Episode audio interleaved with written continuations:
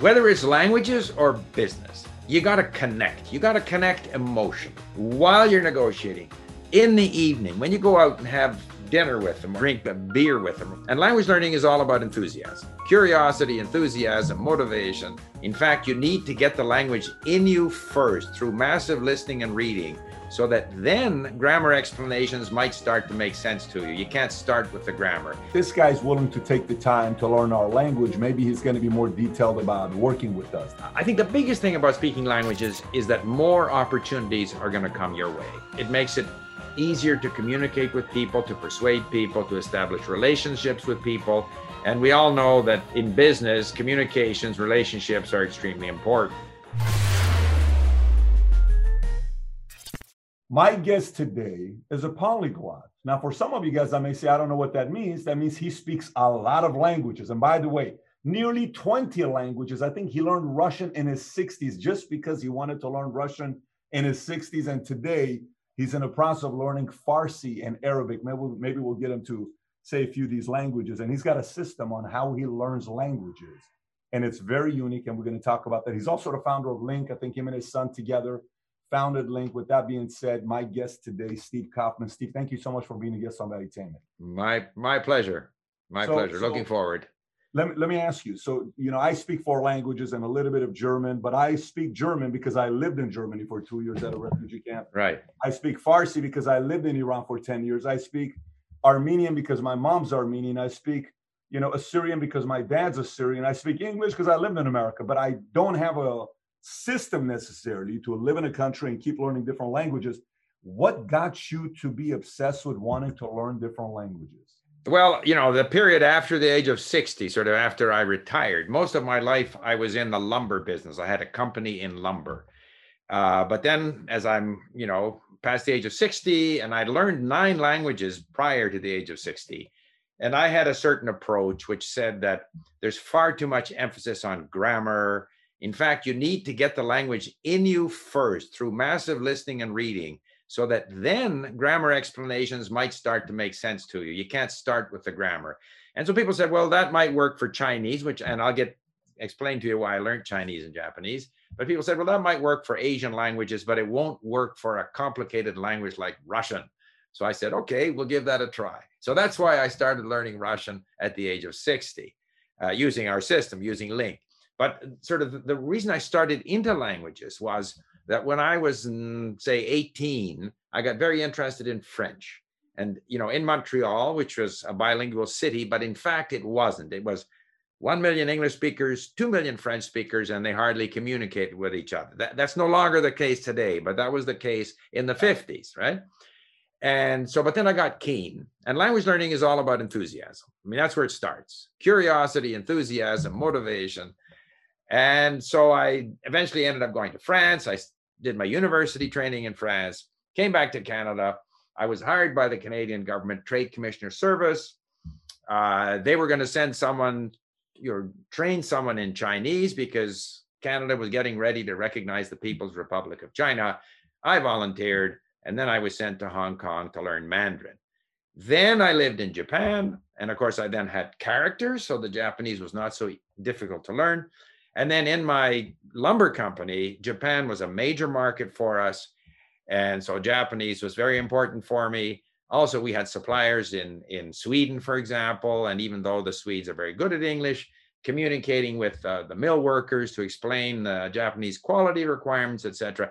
Just every step along the way, languages were very important to me. And so I learned them, always with a major emphasis on input. And uh, yeah, if you live where the language is spoken, that's great. But if you don't, you have to create your own language world that so that you can get that immersion. Steve, you said always with a major emphasis on input. What do you mean by input? Listening and reading, put simply. Okay. In other words, your brain has to get used to the language. Uh, our brains are pattern discovering machines. Our brains are not as good at uh, digesting theoretical explanations. If I explain to you, here's this language, it works this way and that way, and here's a rule and here's the exception, there's nothing for you to tie that to. There's no reference.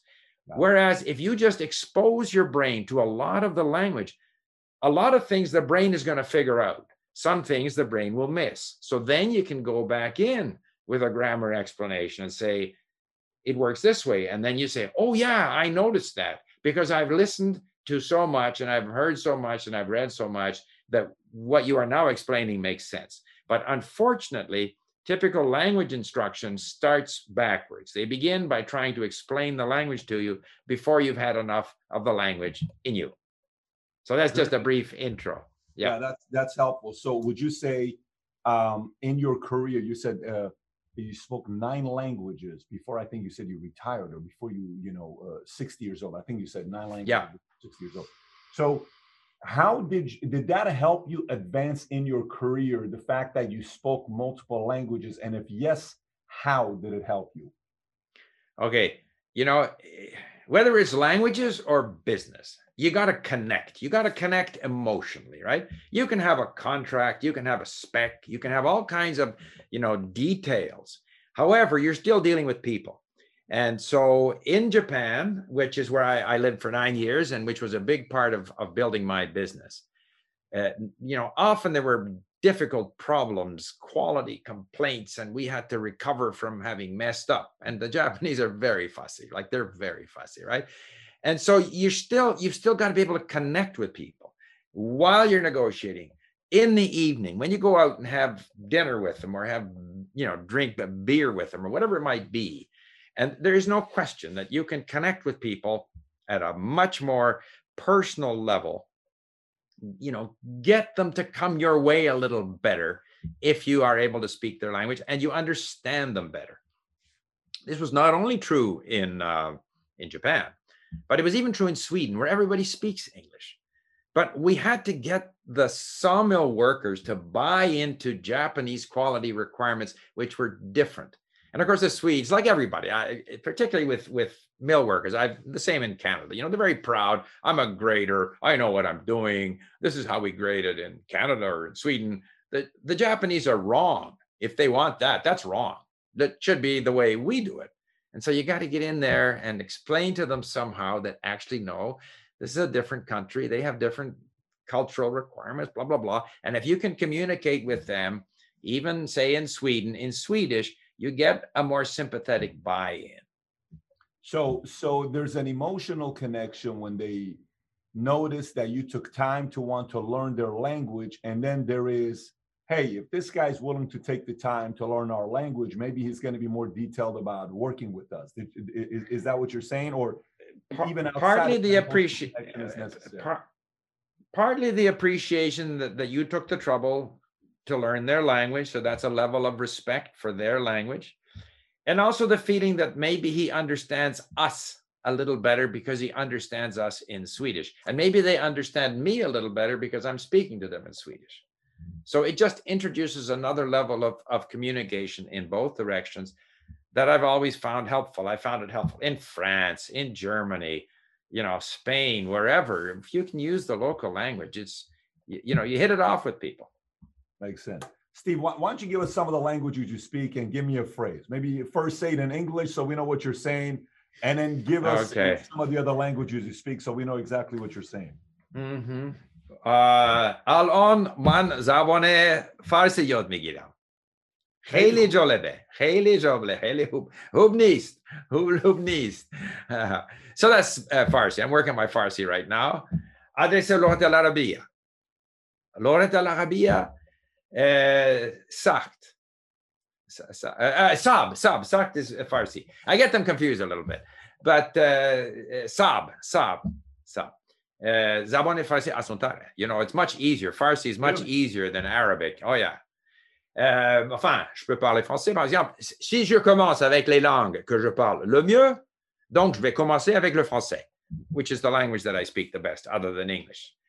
Eh, sono atto a Nihongo. まあ、フランス語の後は日本語ですね。So the next language in terms of my fluency is Japanese. Really? So your third After, best is Japanese? Oh, Japanese, yeah. And the fourth best is Mandarin Chinese. 我的中文也讲的不错，可以算差不多，就是除了法语和日语以外呢，还是中文我讲的比较流利。OK，y después es el español. Bueno, porque no tengo ninguna ocasión de hablar español. ¿Ah? Äh, ich kann auch Deutsch sprechen. Ich weiß, du kannst auch Deutsch sprechen. Aber ja. ich, ich war nie, ich, ich war dort gewesen in die 90er Jahre, aber ich war nicht so oft in, in, äh, in Deutschland und habe es jetzt, ich habe nicht so viel Gelegenheit, Deutsch, äh, Deutsch zu, zu sprechen. Hm? Я говорю по-русски. Говорю по-русски, конечно. Потому что я, когда у меня было 6-10 лет, я, я, лет, я начинал изучать русский язык. Хорошо. Так, мне очень, очень нравится, очень нравится. What else? What have we forgotten in here?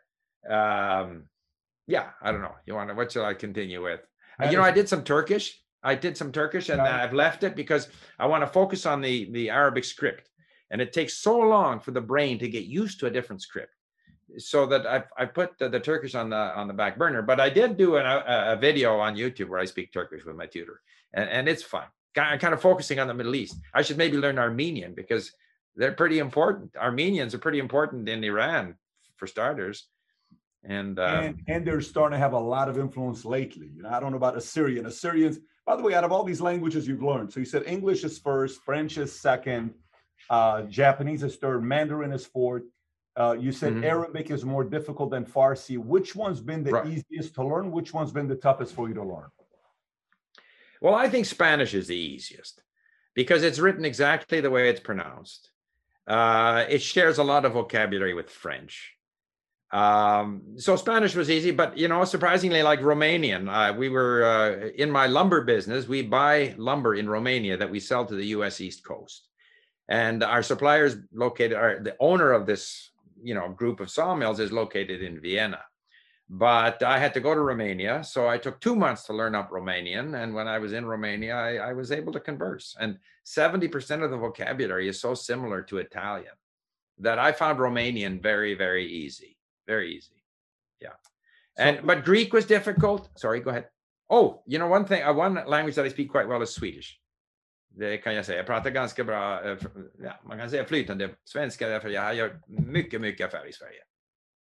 So now to you, the way you're talking to us, it's kind of like, you know, hey, you know, it's not a big deal. You know, you can do it. It's easy. It's this, this, that. To the rest of the world that's kind of watching you, uh, uh, amazed and enamored by your way to learn these languages, you gave a little bit of a glimpse about how you learn a language, your system, input, listening, reading, pattern discovery. You talk about what else do you have? A, you know, your approach, your philosophy, your system of learning a new language. Okay, so obviously, when you start in a new language, you know nothing. You know no words, nothing, zero. So you have to get some traction in the language. So, for example, on our uh, in our system, we have a group. Uh, we have sort of sixty what we call mini stories, and in each mini story, and these mini stories, they use high frequency verbs because verbs are very important. If you want to say anything, you're going to need verbs. And in each story, the vocabulary repeats four or five times in the story because we tell the story in a certain tense or in a certain person, he, and then I or you, uh, did, will do. And then we ask questions, not in the sense that we want you to try to remember the story, which is a bad idea. You know, comprehension questions are a bad idea. What you want is exposure. So we make a statement, ask a question about the statement, and provide the answer. And you're just listening. And by dint of listening to these mini stories, where there's already a lot of repetition within the story, and then you repeatedly listen to the story, and then you read the story on your iPad or iPhone or on your computer, and any word you don't know, you look up. And of course, on our system, all the words you don't know initially are all highlighted in blue. And any blue word is a word you haven't seen before on the system. But you click on it and you get the meaning. Now it's a yellow word. And it gradually gets lighter and lighter in yellow. And when you know the word, it becomes white. So this does a number of things. You start to see that your page is getting lighter and lighter in color. Uh, a lot of these words, because they repeat in those mini stories, that word that has become yellow will show up again in yellow or in white in, in, in, within that story and also in the next story. Once you've moved a word or changed the status of the word, it stays that way. And so initially, say three months or so, there's a lot of repetitive listening and reading to basic content in order to get sort of a toehold in the language. And then you have to move to authentic content.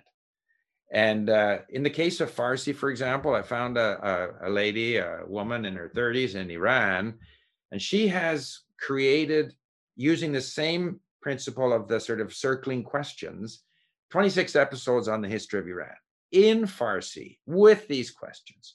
She's gone and interviewed a bunch of people, and we have a course there called The Iranians, and they just talk about themselves. And she's done one on Persian food. And so this is kind of intermediate difficulty material. And then more difficult is podcasts. Now, in the case of Farsi, there's not a lot of stuff out there, but I can mm-hmm. go to BBC Farsi. I can go to Farda, which is the uh, American, uh, you know, Radio Free Europe Farsi. And so, but but in the case of say Spanish or English, there's an like podcasts in English. There's an unlimited supply, and and so the, the idea is you want to get to more and more difficult, more and more demanding content, but always you want a transcript. And on our website, again, as you move to more demanding content, we have a web, you know, browser extension so you can bring in stuff from YouTube, from Netflix, from whatever. Uh, podcasts, I there's there are automatic transcription sites now where I go, so I get the podcast transcribed, and then I import these into LingQ And when you import something to LingQ whether from YouTube or Netflix or something you found and had transcribed, the system knows what you know. So the system tells you this stuff you brought in has 15% new words. These are the new words to you. And, and so there's a whole bunch of statistics that develop, uh, flashcards. I mean, it's hard to describe in, in one breath, but what it does is the, the basic process of learning is based on a lot of listening and reading in an organized way. So it, it enables you to use whatever A, we have in our libraries, which is a lot, and B, stuff that you can find on the internet so that you can start, you know, getting this language in you. And then you can look up gr- grammar explanations. Some of our some of our uh, dictionaries, like the dictionary I use for Arabic, uh, they have uh, verb conjugation there. So if I click on a verb and I'm not sure what you know form of the verb it is, I go to Context Reverso conjugator and it tells me. So there's a whole bunch of resources.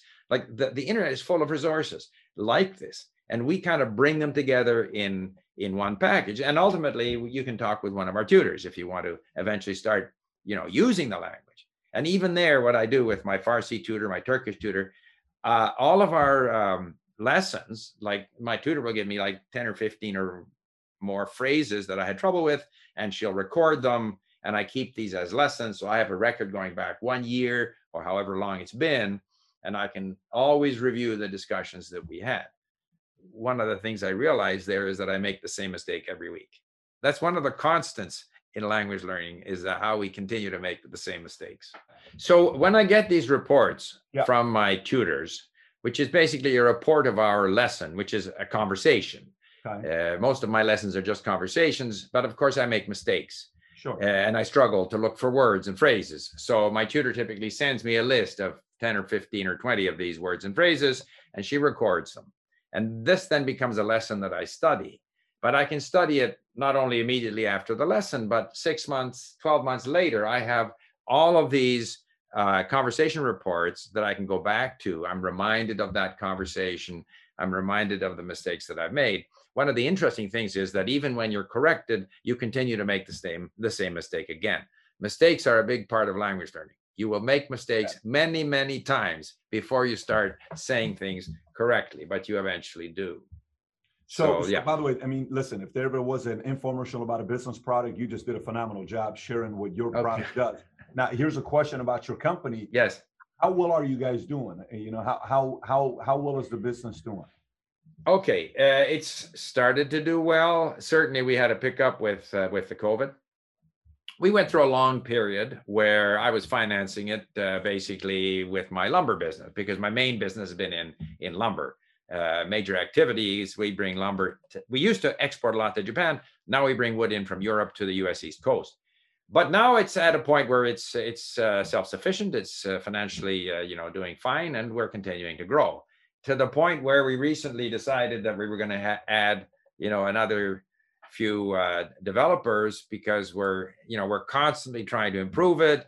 We've got this uh, LingQ 5.0 coming out, and the deadline keeps on receding and receding. And we said, "This is we can't do this. We better get some help in there." So it, it's a good problem to have. good problem to have. I know the problem personally, and it's both a good problem to have, and it can be annoying. So, uh, Right. uh, I'm sure you've experienced both. No, the only reason I asked the question is because um, I do believe there is a ton of value in learning new languages. I remember I was uh, uh, looking at some stats earlier. It said four biggest perks of being bilingual. Number one, higher salary. Bilinguals make seven thousand dollars more per year than their peers. More job opportunities. The third one was a little bit confusing, but the more I looked at, it, I said, okay, that could make sense. You'll live longer and healthier. They said bilinguals showed Alzheimer's symptoms five or six years later than those who spoke only one language. Interesting. And then the last one was smarty pants. Children who grew up learning to speak two languages are better at switching between tasks than children who learn to speak only one language. What are some benefits you would say of speaking multiple Okay. languages? Uh, Obviously, if we are learning as an adult, it's too late to go back and take advantage of those advantages for children. Sure. Uh, I've always, I've often said, you know, I speak all these languages, but uh, I think the biggest thing about speaking languages is that more opportunities are going to come your way. I, I think, you know, in business, you know, even if you only speak one language, you have to perform, right? Like if you're going to be a successful business person, you've got to do what you say you're going to do. You've got to be creative. You've got to provide, uh, you know, a benefit to your business partners. But if you have more languages, more potential opportunities are going to come your way. Uh, that's the big thing. Uh, I do. It's possible. Like here I am. I'm 75. I'm alert. I'm, you know, I'm enjoying life, and I attribute that to language learning and wine every evening. Okay, Every red wine every evening. Every evening, my wife makes a gourmet meal every evening, balanced, lots of veggies, a little bit of red wine, and and keeping active physically. But no, I think uh, the big thing with it, I described earlier how it it makes it easier to communicate with people, to persuade people, to establish relationships with people. And we all know that uh, in business, communications, relationships are extremely important. So you can have a broader range of communications, uh, uh, better quality of communications. It's it's still you can't just rely on your languages. Whatever business you're in, you've got to be good at what you do. But but if you speak languages, you're going to have more opportunities, and I think you can you can power up. Yeah. Very cool. So, LingQ, uh, founded by you and your son. How many languages does your son speak? I'm curious. Okay, so my son speaks five. Okay. And of course, when we had two boys, and uh, when they were young, my wife and I, my wife speaks five languages. We tried to get them to learn at least French in Canada, and they were very resistant to all of our efforts, right? But my son Mark, who works with me on on LingQ, he ended up playing professional hockey. He he, you know, he went to Yale for four years. He did very well. He was leading scorer at Yale. He was in the states. They have a thing called the Hobey Baker Award for the best, uh, you know, college hockey player. So he was a Kobe Hobey Baker finalist uh, in hockey, and then he went and played. It wasn't very big. He went and played in Europe, and all of a sudden, he's you know he's in Italy, and everyone's speaking Italian, and he's in Austria, and everybody's speaking German, and Switzerland, and then Japan. So he suddenly realized just how beneficial and how much more pleasant life is when you you can speak the languages that people around you are speaking. So now he speaks five languages. But as a kid, we couldn't get him. We couldn't get him. You know, it's very difficult. Parents have to be very careful. Don't push too hard, or the kids will just push right back. There's no question about that. Steve, I've, I've really enjoyed having you. And I think uh, in a world of business where we are ourselves nowadays, you know, it almost seems like the schools we go to, the direction they're taking is hey, you got to learn Mandarin, you got to learn this, you got to learn that. From your take, before we wrap this up, and this will be the final topic we'll talk about. If you were to say, you know, I think if there's three languages you ought to learn today, or, you know, somehow encourage your kids to learn today, what would you say? I mean, take English out. What would you say are the top three languages today to learn for business? You know, I think it's very important to let the kids choose the language that they're most interested in. Once, because the f- most difficult language is the first language. So once someone has learned another language, it then becomes much easier to learn other languages. So I wouldn't force people. Uh, but in terms of importance, obviously, if you live in the United States, Spanish. I mean, there's no question. Uh, and so Spanish is a big one. Uh, obviously, potentially Chinese, but only if you're going to be doing business there. But the big thing is, so much of language learning depends on your motivation. So if you can, at least allow kids to discover a language, one that they're interested in. It might be, it might be, you know, K-pop and Korean, or you know, it doesn't really matter what it is. I, I would encourage uh, kids to get interested in a language and focus on comprehension. Don't focus on them producing the language correctly. Focus on them enjoying the language, whichever language. And once they get started on the, the voyage, the journey of language learning, they will continue. Well, Steve, uh, uh, really enjoy listening to you. Where can people find you, by the way? Well, uh, you can find me on YouTube. I have a, a channel there, uh, well over 300,000 subscribers, and I call myself Lingo Steve on YouTube. Uh, but certainly come to LingQ, L-I-N-G-Q.com, which is where I learn languages. And uh, I think people would find it, uh, you know, helpful, a pleasant kind of environment. Everything you need is sort of there. So those were the two, would be the two places that uh, I'm on Twitter, but Lingo Steve, if you look for Lingo Steve, you're going to find me and come to LingQ. Both, we're going to put both links below for people to go out there and find you, subscribe to his channel, go visit his website uh, uh, uh, to find out more about what they're doing. With that being said, Steve, thank you so much for being a guest on Valuetainment. I enjoyed it very much. Thank you. Thank you. So if you learn a second language, your income's going to increase $7,000, apparently according to Gallup, right? Something crazy to be thinking about. But it was fascinating listen, listening to him about how he learns a different language, 20 of them at the age of 74, 75. Curious to know what you took away from it. Also, if you enjoyed the interview, there's another interview I did with Don Miller about storytelling, probably one of my favorite interviews of all time that didn't get a lot of views. But it's fascinating if you've never seen it. Click over here to go watch that interview. Thanks for watching, everybody. Take care. Bye bye.